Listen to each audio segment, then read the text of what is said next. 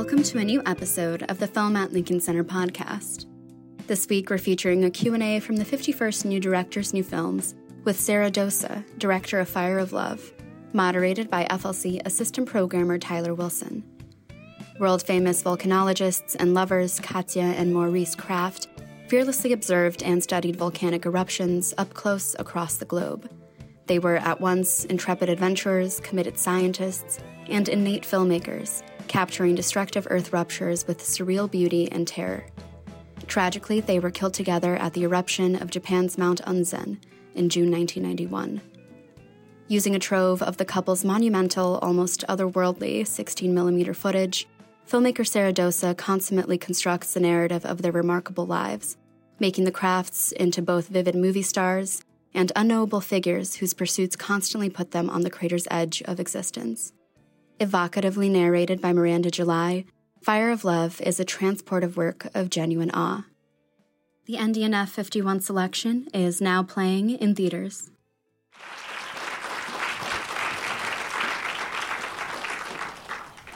I, am sure our audience has many questions, but also, but I have a few, so I'll just start off. Um, uh, the, your, your film does uh, many things at once. It's a it's a it's a love story. It's a science film. It's uh, an incredible portrait of, of two two historical figures, scientists and, and filmmakers in their own right. Um, so I'm I guess I just want to start off with maybe the obvious question: is that how did Katia and Maurice uh, become subjects of your film?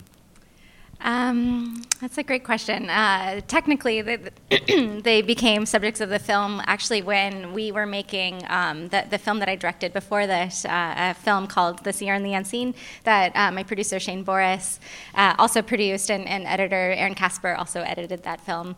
Um, that's a verite film that was shot in Iceland. Um, however, we wanted the opening of, of the film to um, tell the story of how Iceland was created. And as a volcanic island, Iceland was created through volcanoes. And we thought that uh, archival material could actually help to tell that story well and kind of give it an out of time feel. So we started researching Volcano Archives Iceland, and we learned about Katia and Maurice through that. Um, and the more we learned about them as people, the more we fell in love. Uh, you know, um, yeah, we, we began to research, and, and, specifically, there is this line in one of Maurice's books where he says, "For me, Katia and volcanoes, it is a love story."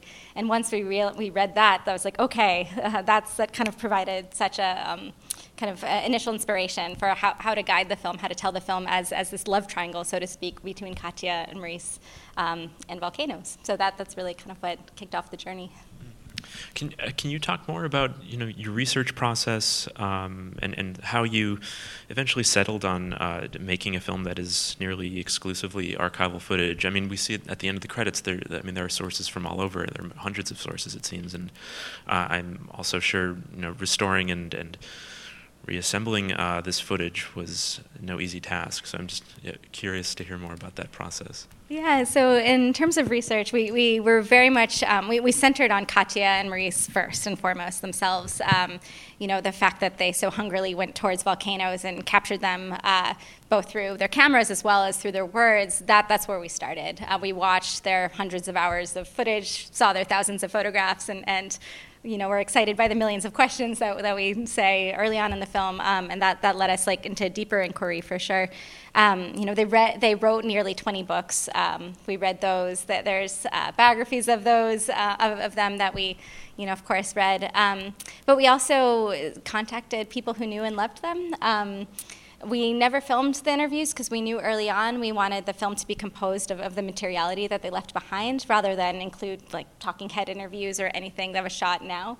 Um, but those uh, interviews that we did provided such important context, uh, kind of gave us deeper dimensionality in, into who they were, um, and that, that really helped. Uh, but in terms of assembling everything, I mean, uh, my two editors um, are here. Um, one of them was here at first, the other one just arrived. So Erin Casper and Jocelyne Chaput are, are really to be given extraordinary credit. Um, they went through all of the material um, as well. Um, and uh, we were baffled by it. I mean, it, it's such a spectacular archive um, uh, that we had there, there were kind of two buckets. There, there is uh, the 16 millimeter archives that Maurice and Katia shot, and then there was about 50 hours or so of archival material that um, was uh, you know filmed of Katia and Maurice from television programs and, and radio broadcasts, mostly in, in, Western Europe, and th- those, that was like the main kind of um, the two tranches that we were working from. Um, but uh, there were such limitations um, in their own material. You know, we, one reel, for example, would be say like five seconds of an extraordinary volcano shot, two seconds of a gas vent, um, you know, you know, uh, with beautiful ethereal gas um, pluming into the air, and then an iguana for like five seconds, and Katia in an inner tube. Uh, then, you know, there was just all these things that didn't quite make sense to us. Um, but trying to understand kind of the, the juxtapositions between these things um, that really helped us with this kind of associative style that, that we developed in, in the making of the film. Yeah, I mean, can you? I'm, I'm there. I mean, watching this film, I was so curious to sort of under, get an understanding of the, the relationship between the writing process and the editing process, which I'm sure was like you know very, very interlinked. Um, so I'm just curious how you sort of found this balance between you know the written narration and uh, you know just knowing when to let the footage speak for itself. Um, the writing process was, I think, the most challenging part of making the film. Um, it was deeply collaborative um, and also a joy, despite despite the challenge. Um, we, we knew very early on that we wanted a narrator for the film, uh, largely because the archives um, they, they did have these limitations. Uh, the other thing, too, as, aside from kind of these interesting juxtapositions and questions that we had um, from the reels themselves, the 16 millimeter footage didn't have any sound. And so there was a, um, a lot of context that we couldn't access. And so we thought kind of narration um, could be a vehicle to tell the story and also provide a measure of interiority for, for Katia and Maurice. Um, but at first, kind of, we, we wrote things uh, on the expositional side. Um, it was very kind of plot driven um, to carry the story along, and we very quickly realized that wasn't going to work. Um, and that an, an inquisitive narrator who could express the same kind of curiosity that Maurice and Katia perhaps had for volcanoes would be um, particularly useful, kind of to, to prompt the questions and, and, seed the idea of, of mystery or, or, going towards the unknown rather than claiming to possess like full knowledge. Um, you know, because Katia and Maurice could never possess full knowledge of the volcanoes that they so longed to understand. Um, but it, it, was a constant dance that we did between the writing and the imagery. Um, we wanted the writing to get out of the way um, of, of, the imagery, but to provide just enough to kind of put your attention to certain things, to, to ask certain questions, and to draw some relevant themes um, through the film. Um, we like had a hand motion actually that we did in the edit room a lot. We went like like that somehow. Um, it was it was kind of it was always like a dance. It was uh, we, we, were always kind of adjusting, um, uh, you know, uh, be, between the imagery and the words. Um, yeah, if, if, that makes some kind of sense. Well, um, on the topic of narration, can you talk about how you know Miranda July gave gave voice to this film? Yeah. So at first, we actually we thought we might want uh, a French narrator because you know, of course, they're based in France. Uh, but later on in the brainstorming process, um, our executive producer Greg Boustead he, he mentioned Miranda, and we were instantly like, "Yes, Miranda is perfect." Um, she's been an inspiring force um, for all of us on the team for a very long time in, in terms of her work.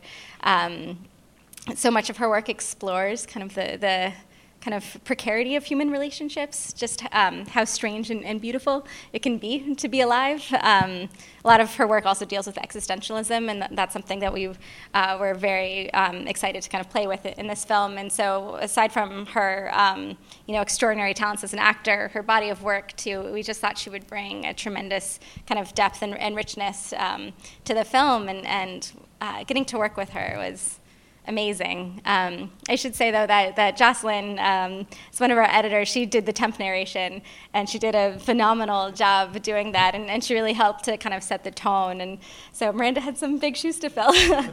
um, but getting to work with her, yeah, she really added kind of a feeling of vulnerability and, and curiosity in, in her performance, and it was such a dream to get to work with her.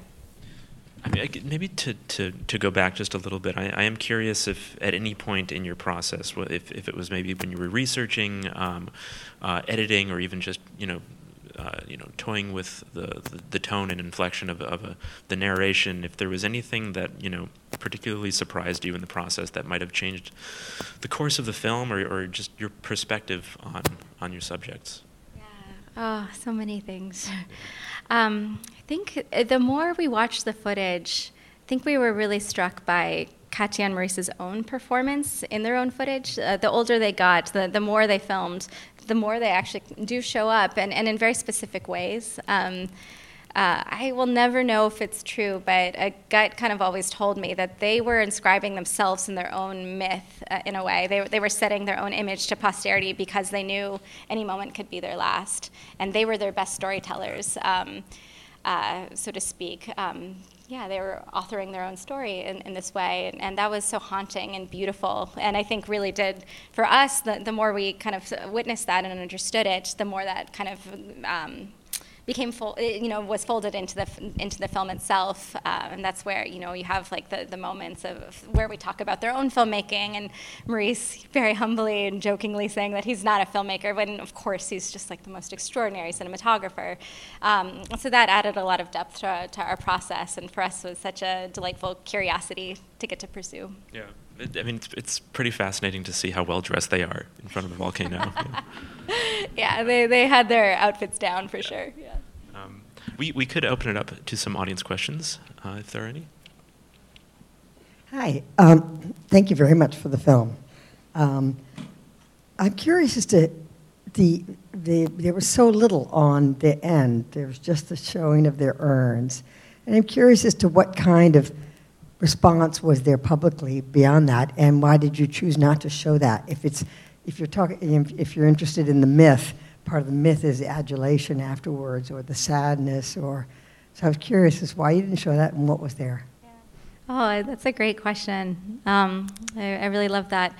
There, there wasn't all that much archival material specifically from their death. There were, um, their death was widely reported on in, the news. Um, uh, it was a big deal. 43 people total passed away in that eruption.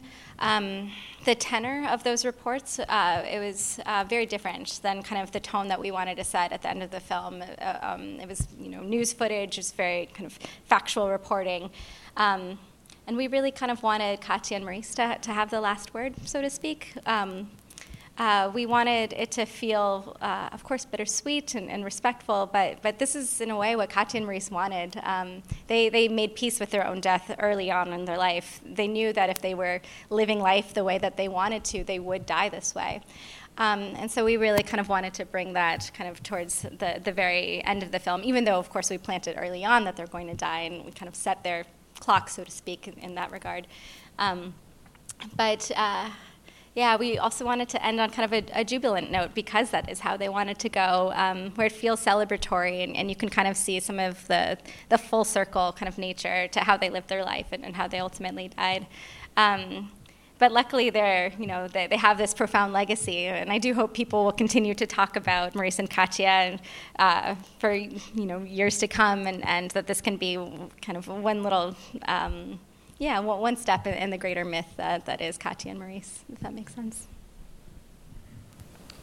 Uh, could you speak a little bit about the uh, sound design? Like you mentioned that a lot of the archival footage did not have sound, so I imagine there was a lot of Foley work for the volcano footage. Could you speak a little bit about that process?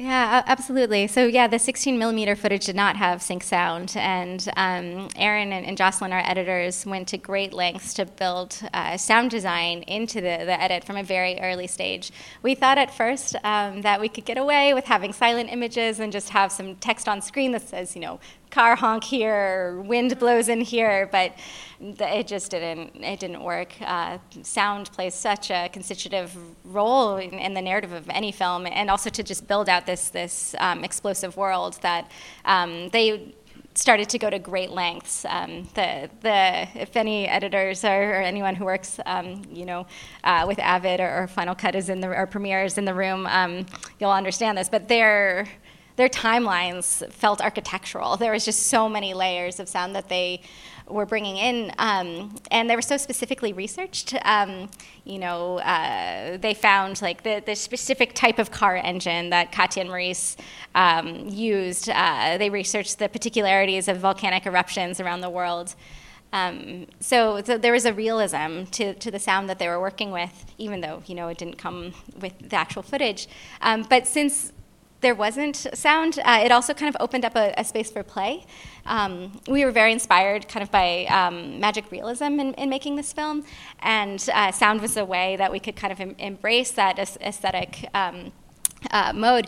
Uh, for example, in the scene in um, Indonesia, 1979, um, Erin started experimenting with putting dinosaur sounds into those eruptions to kind of bring out this like feeling of monstrosity in, into them. And you can't quite tell that it's it's dinosaurs, but but it does like kind of add it, it expands um, kind of h- how you experience the volcanoes in that regard and brings that kind of sentience and, and foreboding quality. Um, so all to say, there was tr- a tremendous amount of work that went into it.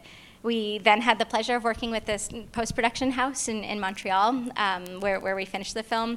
And we had a sound designer named Patrice LeBlanc who worked with a Foley artist uh, and this fabulous re recording mixer named Gavin Fernandes. And they just really kind of elevated the work that Jocelyne, uh, Jocelyne and Erin had done um, to make it multidimensional and, and to take it to the place that, that you saw here but kind of getting to play uh, with sound um, for us it, was a challenge but such a joy and, and, we really hope it did kind of flesh out the character of volcanoes.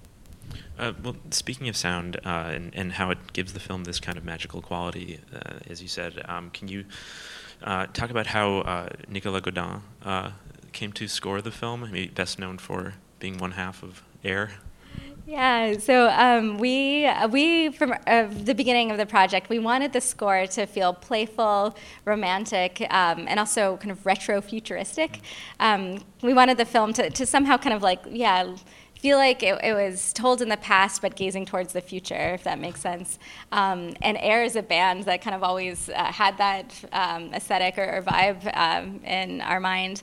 Um, and so in the brainstorming process, Air came up and we are just like, yes, that'd be great. They're also a French band. Um, so we, we wanted to, you know, bring in French music as much as possible. Um, and yeah, it, it, was a blast getting to work with him in that regard. there's a, a, lot of other music that isn't Nico's in, in the film too uh, that we had a lot of fun playing with. Um, but uh, yeah, getting to work with his score and, and um, he also, when, when he was little, he remembers the Kraffts and, and grew up with them. So he brought in a, a lot of love and, and, a personal, personal connection to, to the music that, that he made as well. Um, yeah, we can take your question. Right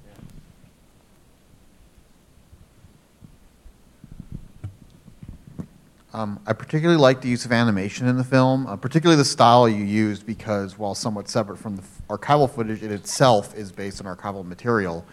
Um, I was wondering if you could touch on that and um, the people who are responsible for it.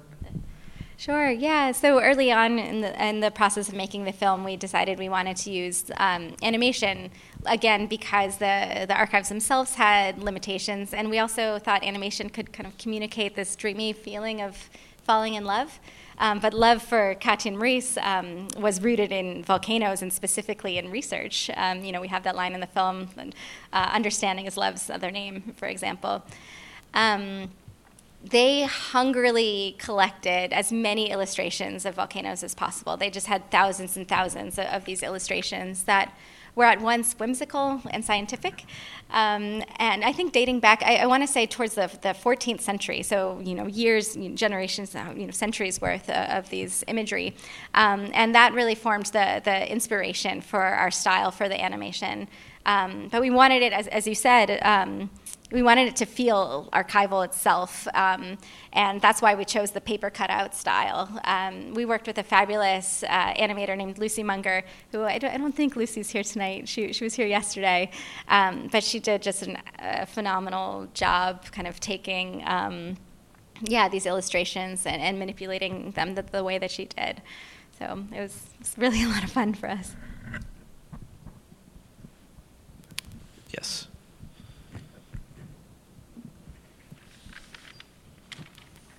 Um, you kind of touched on this a little bit when you mentioned uh, magical realism, but the film, when it's introduced, usually it's kind of introduced as a multi hyphenate documentary, you know, science, biographical. Did you go into it uh, wanting to fit it within these genres, or did you have uh, the idea or intention of kind of bucking against convention? Um, that's a that's a great question. First and foremost, we wanted this to be a love story and however that could be a love story, that that's what uh, we, we, wanted it to be. But but I really see this as a collage film more than anything um, of pulling these different threads together, these different pieces, whether it's the different archives or the narration or, or the animation together. Um, but it was always kind of the love story that that guided it. Uh, and of course, there's different kind of layers of, of love stories, and, and, within that, as you said, is, is the magically real. We, we wanted it, this to kind of play in tropes of myth, um, I really see kind of science and myth uh, aligning, kind of in, in, how they both speak to the unknown. They both try to answer these questions that can never be answered, whether it's about kind of the, the nature of the planet or the human heart, so to speak.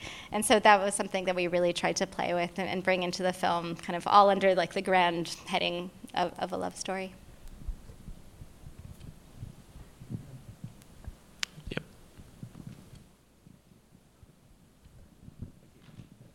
Hi. Uh, I was curious what working on this film has taught you about love. Uh, first, you're wearing a red hat, which is awesome. so, thank you. thank you for that. Um, I could I could say a lot of, about that, but I'll, I'll, try and keep it short. I think um, Maurice and, and Katia really taught me what it means to live a meaningful life and to die a meaningful death.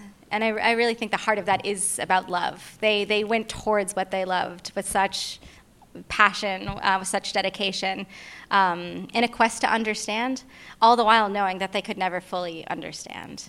And that kind of duality um, has meant so much to me and, and, all of us on our team. We spent so much uh, time talking about exactly that. Um, so I think, yeah, it's, it's that relationship between love and meaning and what it means to live a, a meaningful life when any moment could truly be your last. Um, I think I've also learned that love can be as baffling as a volcano, as well as as like creative and enchanting as one too. Um, uh, but yeah, having Maurice and Katia as guides for what it means to love, um, whether it's each other or the planet, um, it's really it's been a profound gift and, and one that came at um, a dark time. Uh, we made this film, you know, in 2020 and 2021 when we were so isolated. So to get to explore kind of uh, the work of these two people that um, did so much uh, work to connect humans, to, con- to connect ideas of, of, you know, the planet, um, it, it, was uh, a, a, true refuge for me and, and our whole team. Uh, yes, we can take your question. Right Uh, so with this love story, um, did you happen to have any consultants that knew the couple, uh, Katia and Maurice, uh, or did you base this love story only from the, doc, you know, like from the footage and their diaries, probably? Um, we did, yeah. We spoke to about 15 people who uh, knew Katia and Maurice um, very deeply, um, collaborators of theirs, cinematographers, um, as well as family members. Uh, one of my favorite days on, on the entire project was uh, a long day I spent with Maurice's brother, Bertrand, and his wife, Elizabeth. And it was amazing. He, he was so similar to Maurice. um, he's a scientist himself. He studies the uh, social relationships of spiders.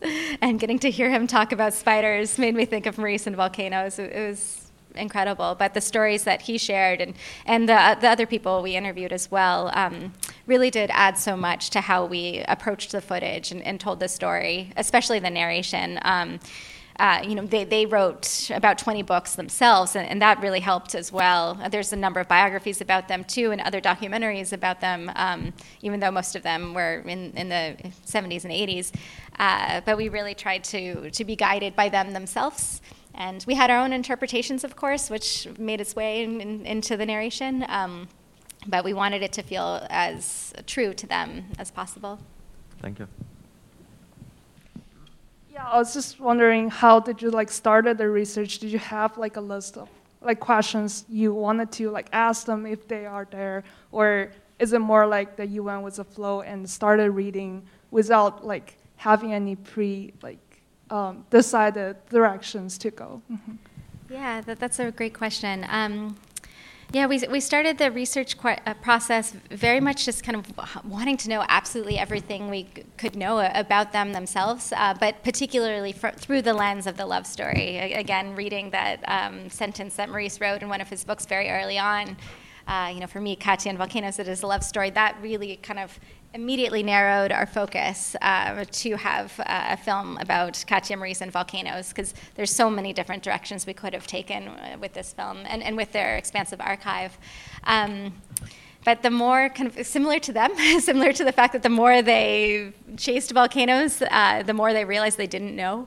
Um, that we very much experienced that ourselves. The, the more we researched, uh, the more we pursued kind of these questions about the relationship and the relationship to volcanoes, um, the more we, we realized there, there's so much more to learn. Um, and that's where we started to track down people who knew them and, and loved them. Got even more kind of nuance and depth, but, but I still have a, a million questions that will remain unanswered um, there's like an unrequitedness, quite honestly, to the research process because they're no longer here. Um, I feel like I've had conversations with them in my head so many times, and I feel like I know them after watching so much of their footage and reading so much of, you know, so many of their words. But um, yeah, the, these questions will persist, and uh, and I guess yeah, there's there's something romantic to an unrequited feeling. So so maybe that's fitting for our film. Um, but yeah, I hope that answers your question. Um, so I, I, don't speak French. Uh, my French, or rather, I, I, can understand a lot of French. I speak French very poorly. Um, but one of our producers speaks fluent French. Uh, one of our editors, Jocelyne, speaks fluent French. French is her, her native language. Um, we had everything translated and subtitled, and so that, of course, made it uh, uh much easier to work with. Um, uh, but of, yeah, translation is, is, such a meaningful part of, of any film. Um, so we, we, did spend a lot of time on the specific word choice. Um, uh, you know, Nico, uh, Nico Godin, our, our, composer, was also French, and our post production team was all based in Montreal. So we really were trying to, to bring in the language as much as possible. Um, but it's very much ignited my curiosity. I, I hope to learn the language better. Uh, and getting to know their work really introduced me um, to French music in, in greater depth. Um, their, their work was very reminiscent, actually, or I shouldn't say reminiscent, but you can see flourishes of, of, French New Wave actually in their own work. For example, in Maurice's camera work, there's a lot of really fun and playful snap zooms. It was clear that they were influenced by the aesthetic movements of, of the time that they were coming of age. And so that was something, too, that we as a team really tried to embrace and explore and, and help. Uh, yeah, that, that really helped to kind of guide some of our choices in, in the edit room when we were making the film. I'm afraid we have to wrap it up. But uh, Sara, thank you so much for being here and sharing your film with us. Thank you, Tyler. And thank you all for being here. It's really been fun.